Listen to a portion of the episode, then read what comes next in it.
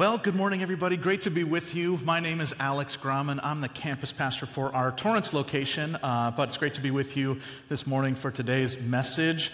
Um, hey, everybody at Manhattan Beach, it's so great to see your faces. Thank you for coming to church. We have a special uh, collection of uh, ladies who are from out of town, who I see sitting right here in the front row. That's amazing. Got to meet them. I don't usually say collection of ladies as if that's a thing we do. Some special guests from out of town that I got to meet earlier. What a weird, sorry, what an opener, huh?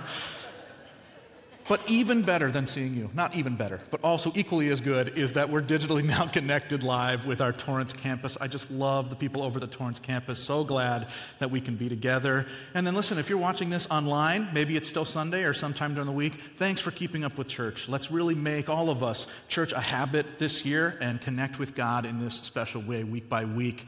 Uh, today we are finishing up our series, first series of 2023, uh, and that is called AKA God. We've been talking about the different names of God that we find in the Bible. In fact, depending on how you count them, there are over 950 different monikers and titles and honorifics and ways that people refer to God throughout the Bible. 950 different ways. That's incredible. That might seem like a lot, and it is, but I actually think it points uh, to how we interact in relationships in general. How many people in your life do you have that you know their name, but you have little titles you give them, or little nicknames you have for them, or ways in different contexts that you refer to them? God's been around for a long time, so He's gotten a collection of those kind of monikers in His own existence and His relationship with humanity.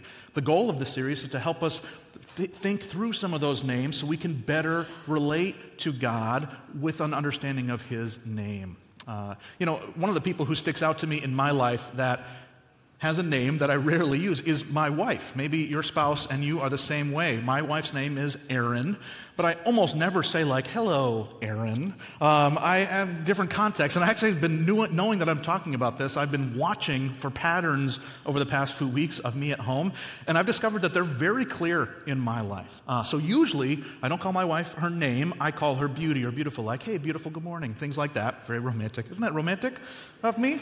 Thank you, I'm a great guy. Uh, but then, if I need a favor, I say sweetheart. So I'm like, sweetheart, could you bring me an extra roll of toilet paper in here? Uh, that kind of uh, request. Um, or if I'm asking her opinion, I say, hey, babes, what do you think of this? That's the one my kids always make fun of, like, hey, babes, babes. They think that's really lame of me. Uh, so I almost never say, hello, Erin. how is your morning? That's great to hear. Um, this is not what I do. Now, that, that's interesting that I have different nicknames for her, but the biggest challenge of names in my life happened early in my marriage where I had to figure out what am I going to call my in laws. Maybe you face that same thing. They didn't give me any input. They're very nice people who weren't going to make, like, tell me, here's what you should call me. They just left it up to me to figure out. I was 20 years old uh, when I first met them and then was married a little after that. So this was a long time ago, half my lifetime ago. I was asking this question and they were established human adults. Uh, and so I didn't feel ready to call them their first names. That seemed very presumptuous, uh, like, oh, of course we're on the same level. Joyce and Dane are their names. Uh, that felt rude. But I also didn't want to go the other extreme, where I would be like, hello, Mr. and Mrs. Harder. That made me feel like I would be in like in fifth grade. Um, I considered going all in with the mom and dad? Did you try that? Did you? That's the riskiest, absolutely the riskiest, because if they don't respond well to that, that is embarrassing. Hey, dad. And he's like, nope, not ready for it yet, or whatever. So I, I didn't even have the guts.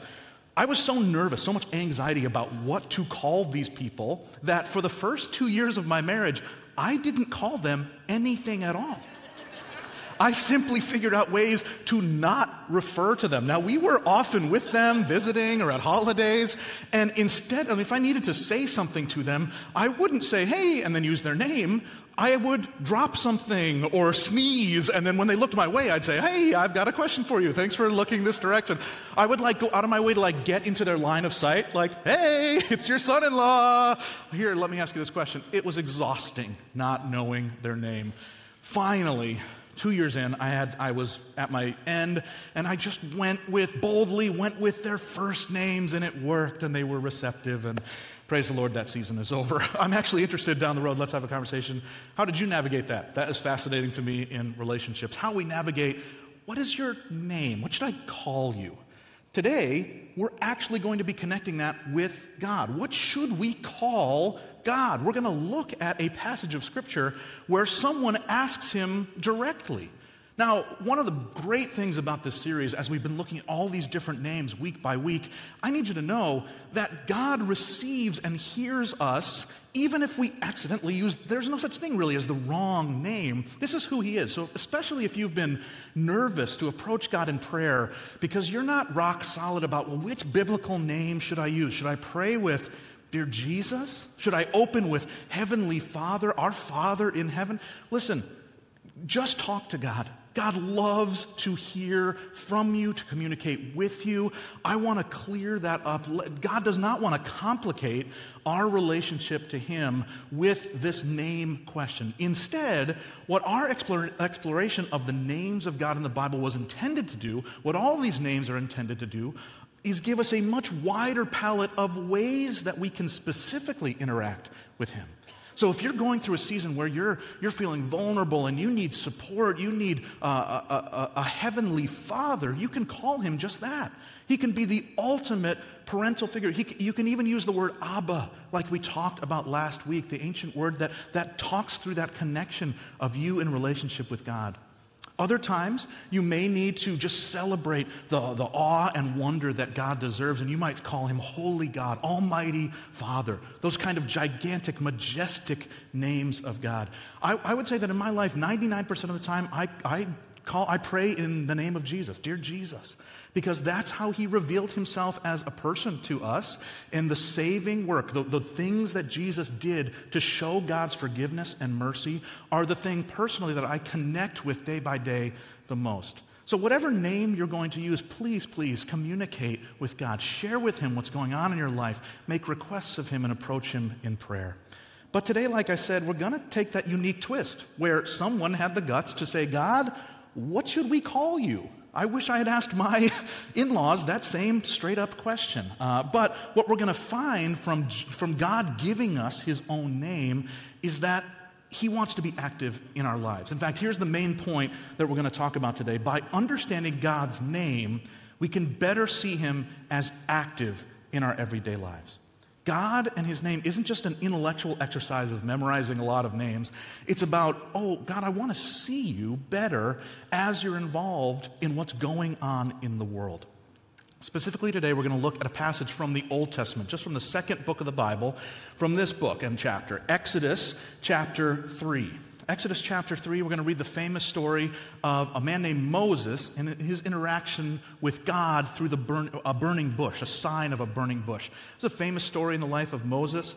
Uh, if you, even if you haven't read this, you may find yourself familiar with this passage because this is the kind of story that was made into famous movies like The Ten Commandments or The Prince of Egypt. In fact, this passage in the movie The Prince of Egypt, I know it's not a new movie anymore, but the animated, it's, that scene is one of my favorite all time movie scenes. It captures beautifully Moses and God interacting with each other. It's worth watching, literally, to go home and find it. I looked it up. It's streaming on Peacock right now if you have that, or you can rent it for a couple bucks on any other service. Go home and watch that. Um, story wise, even if you haven't seen those movies, what's happening in Exodus 3 is that this happened thousands of years ago, and God's people, the Israelites, had been slaves under the pharaohs of Egypt for about 400 years. For 400 years, they had been under the thumb of the Egyptian kings who had made them do hard labor, who had diminished them, uh, but they were growing in number. After 400 years, God had had enough of this, and he began a plan to rescue his people out of slavery, to make sure that they became free and were able to follow him. Uh, in order to do that, he called on a specific man named Moses to be part of his plan. So that's where our story is going to pick up as God is approaching this man, Moses. So let me read to you how this story begins. It's right at the beginning of Exodus 3. One day, Moses was tending the flock of his father in law, Jethro, the priest of Midian. He led the flock far into the wilderness and came to Sinai, the mountain of God. There, the angel of the Lord appeared to him in a blazing fire from the middle of a bush. Moses stared in amazement. Though the bush was engulfed in flames, it didn't burn up. I love this with Moses. This is amazing, Moses said to himself. Why isn't that bush burning up? I've got to go see it.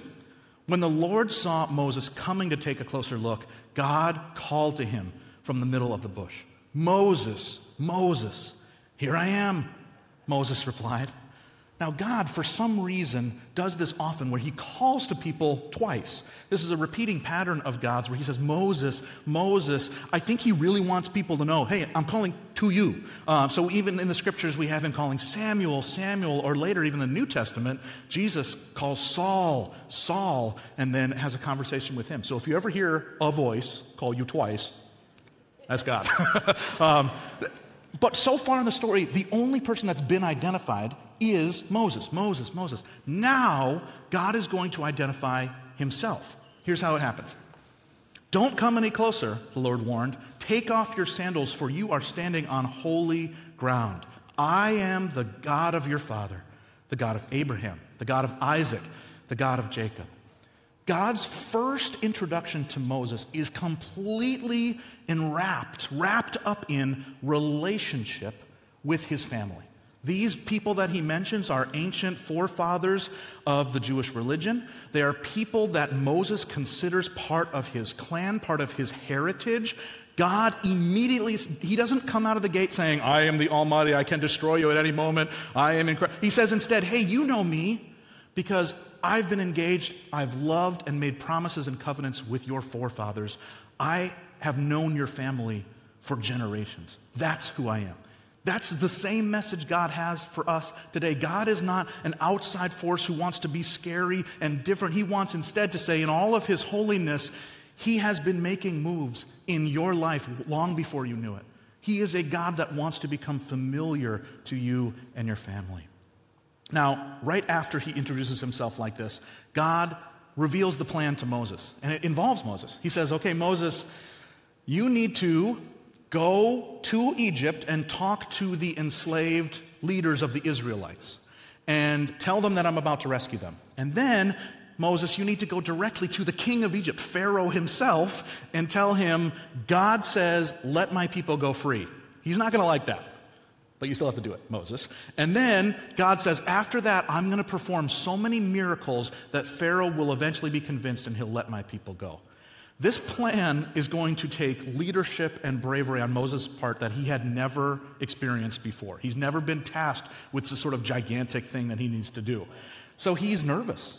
And here's how he responds to God's plan to go to the, the Israelite leaders. Here's what he says It says, Moses protested. If I go to the people of Israel and tell them, listen, the God of your ancestors has sent me to you, they will ask me, what is his name? Then what should I tell them? This is a great question. What should I, what should I call you? This is how God, the, the answer that God gives is both interesting and world changing and also one of the most confusing answers. And we're going to walk through it today. God actually gives him two names. Here's what it happens God replied to Moses, I am who I am. So say this to the people of Israel I am has sent me to you. Then he adds a second name to that. God also said to Moses, Say this to the people of Israel Yahweh, the God of your ancestors, the God of Abraham, the God of Isaac, and the God of Jacob, has sent me to you. And then he finishes with this phrase This is my eternal name, my name to remember for all generations. So Moses asks, What do you want to be called, God? What is your name? God gives him two parallel answers. Here's what they are. Just for review, he says, I am and Yahweh. During our time today, we're going to walk through these two and what they mean separately. So let's start with that first one. Remember, Moses says, Who are you? He says, I am who I am. So you tell them, I am sent me. So the first one is really this parallel of I am or I am who I am. What we need to remember when we're starting to explore these kind of passages is that these were not written in modern English. The texts that we're reading are thousands of years old and were written, the Old Testament was written in ancient Hebrew. And so the translations that we have now today in English do their best to capture what that original phrasing meant, but we have different verb tenses and other language barriers that make it challenging to capture it very specifically. So, for instance, that phrase, I am who I am, could also be translated like this I will be who I will be. It's a verb tense issue that makes it a little confusing. Either way, though, God is trying to accomplish in the ancient Hebrew at least two truths about himself in this single name, I am. The first of these truths is this when he says, I am, he is pointing at his ultimate existence. Our English actually does a really good job of capturing this. The statement, I am, is an existence statement. God is saying to Moses, I how should I describe myself? Well, I am the ultimate being. There was not a time when I was not. I have been, I exist, and I always will be. He is making a statement unique only to God, that only God could make, which is there was never a time when I was not. I am. So if you go to the leaders of the Israelites and they say, Well, who is this guy? You can say, Well, I've been sent by the ultimate existing being. I think we should trust him, is the message here.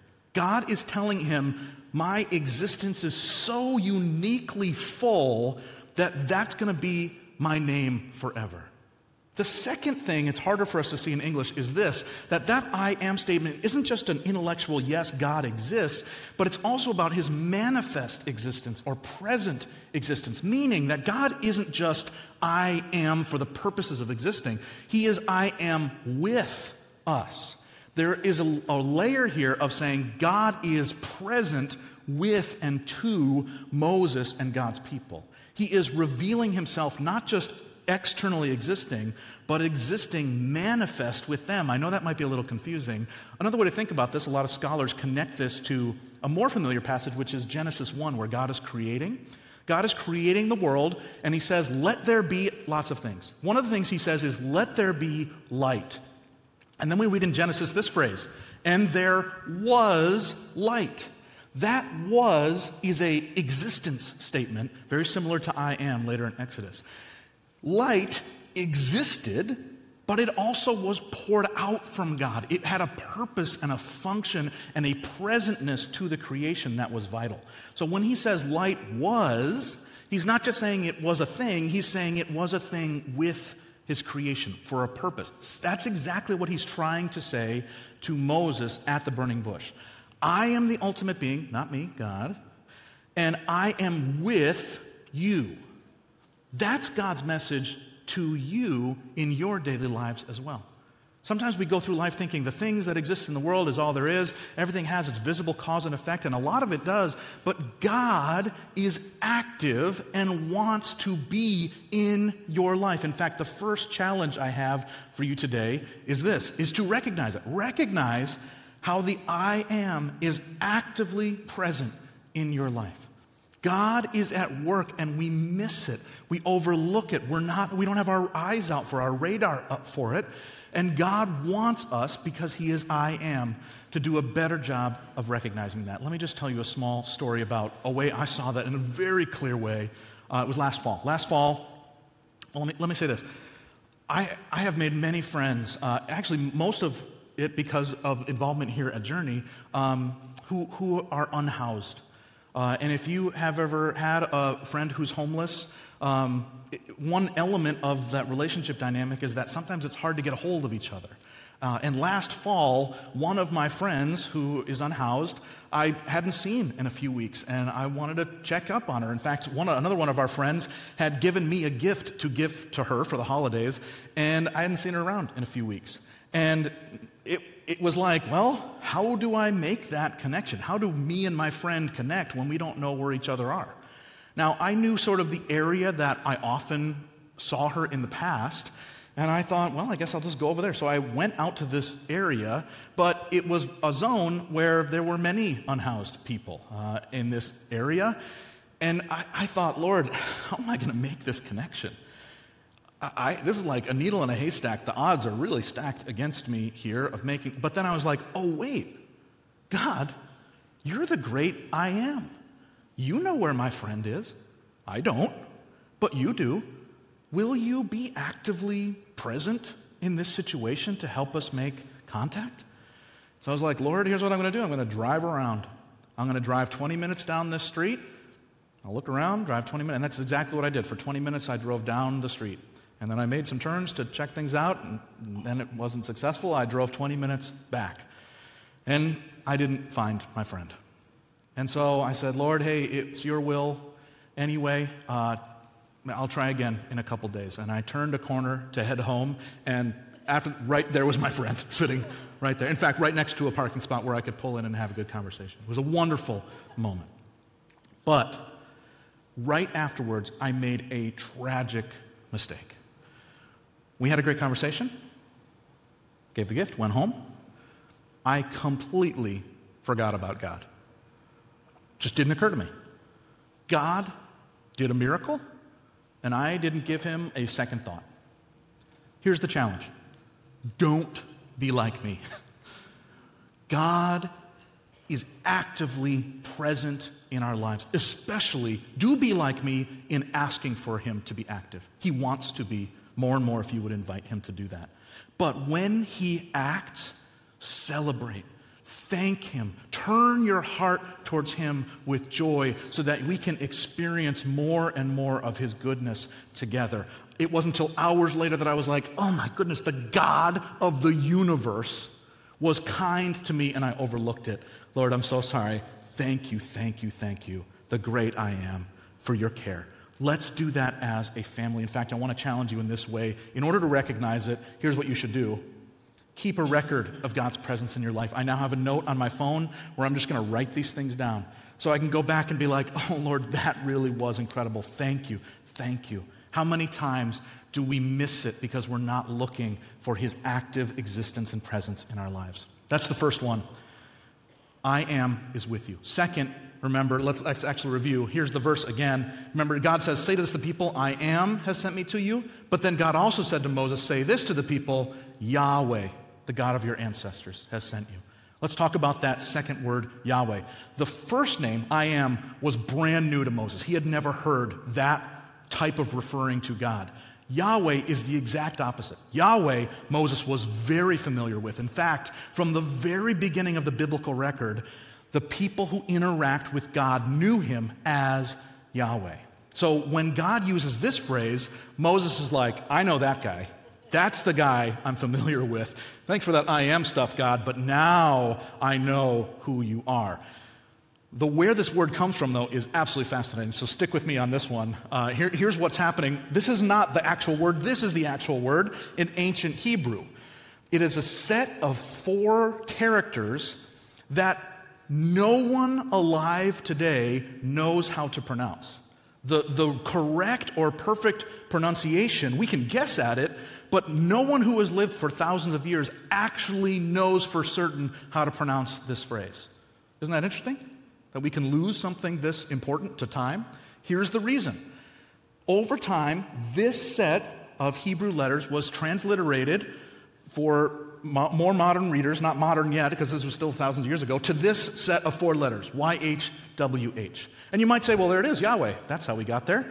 Sort of, because it was also transliterated in a separate way into this four sets of uh, set of four characters, IHVH. And then, because this was a long time ago, at some point the letter J was invented and became part of popular use, and that I changed to J. That, if we try to pronounce that phrase, is where we get the word Jehovah from. So when we say Jehovah, we are using that same Yahweh ish type of name and pronouncing something we don't know how to pronounce. Does that make sense? Now, buckle up. If you are a nerd, this is going to be your favorite part of the message today. This is also why that transition from I to J is why Indiana Jones in the Last Crusade almost died during that test where he had to spell the name of God. Remember, he steps on J and almost fails, and instead he's supposed to step on I. Remember? He should have listened to this message before going in. We would have been very helpful to him. Anyway, Let's get back to the actual word that we're trying to describe. Again, we're talking about Yahweh. It's at that point in history where it's already confusing, where something new happens. Again, this is in the couple hundred years leading up to Jesus' time. In that time, the people of God, the Israelites, the Jewish people, made a decision where they were like, God is so holy, we actually should stop pronouncing this word altogether. Let's not use this special word of God's name because God is that holy. And instead, they, they came up with alternate phrases to refer to this without actually saying these letters out loud. So, for instance, they came, this is very like a Voldemort E in a good way, where they're like, he who cannot be, shouldn't, well, anyway, here's, here's some of the options they came up with. They were things like this Hashem, which means the name in referring to God. Or they would use Adonai, which maybe seems a little more familiar, the Lord or Master.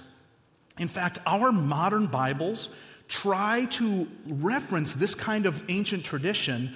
Many, many, many of the references in our Bible of that four character phrase, the translations, instead of translating it as Yahweh, they have inserted this phrase. They use the Lord. You can tell because it's like small caps here. When you see that in modern Bibles, that's a reference to how holy God's name is that we're going to use this as a replacement. Now, finally, we have all the components to figure out this Yahweh thing because here, here's what it is. This is fascinating. Most scholars believe that it is this equation. Let's show this. Adonai, remember that was another fill in name for God. It's the vowel sounds from this word matched up with the consonant sounds from this word that give us our modern pronunciation of Yahweh. Whew. If you've ever heard of a word with a more complicated background, I would be fascinated to hear it. We are people who are the inheritance, inheritors of something so special that it went for thousands of years with people trying to keep it holy. There's an ancient tradition that tells us that in the Jewish community, one high priest would say God's name once, once a year. That's how special it was to them in a big ceremony. At my apartment, we have uh, a fireplace with a mantle. The fireplace doesn't actually work, it's all boarded up, but it looks nice still. And on that mantle, we have a clock. Here's the picture of the clock. This clock is exceedingly special to me. It was passed down to me from my grandfather. It was his clock, so it's literally a grandfather clock, though it's too short for that. Um, it's not of great monetary value. I looked it up. You can buy a similar one on eBay, 50 bucks. Uh, but it is overwhelmingly valuable to me because this is my grandfather. He died before I was born, and I bear his name. His name was Alex. And so I'm named after him, and he was given this clock. There's a little plaque up here that says, in honor of more than 25 years of service at the General Motors Company in New Jersey, where he worked. This was his retirement gift from General Motors, where he worked faithfully for decades. Now, his handing this down to me, his unborn grandchild, is something that I treasure. And differently than almost everything else in our house, we don't touch this. We don't play with this clock. In, t- in fact, probably once a year, I get it down carefully. I wind it up just to listen to the tones. And I sit there and I remember the legacy of generosity and hard work that my forefathers wanted to pass down to me. And then I let it run its course and I put it back on the shelf. Probably not the best way to care for a clock. If you're a clockmaker, that might make you, no, that's not how you're supposed to do it, or whatever. That's fine. it's my way of remembering what this thing means to me. Do you have a keepsake like that? One or two at home that you have that's so special?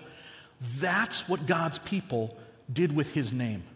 They said, let's barely touch it. It is that amazing that God loves us. We should, re- we should revere his name. We should keep it so different than every other name. Listen, How far in the other extreme have we gone as a culture? We use God's name flippantly. We use God's name as a curse word. Listen, I'm, I'm not saying you should, hey, don't curse around me. That, I'm not saying we should be sticklers about that. I am saying in our own lives, let's, I want to invite us to take a move towards reverence of God. You are so incredible. You are the creator of the universe. You are the savior of my life through Jesus. I am going to show you respect and awe. I'm going to be more careful about how I use your name. In fact, that's the second point.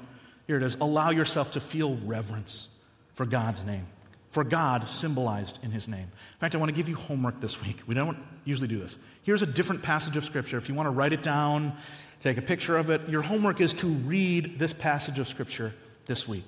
It's a totally different story in the Bible, but it's a beautiful song written in these 10 verses, written by a wonderful woman of faith named Hannah. Hannah was given an extremely wonderful gift by God, and she writes as thank you this, this gorgeous hymn of praise. In this song, you'll see that word, the Lord, the Lord, the Lord, many times. I think reading this, taking it in, will help us capture some of the, the, the, beautiful reverence and awe that God's people throughout history wanted to put in His direction so that we can mimic that as well.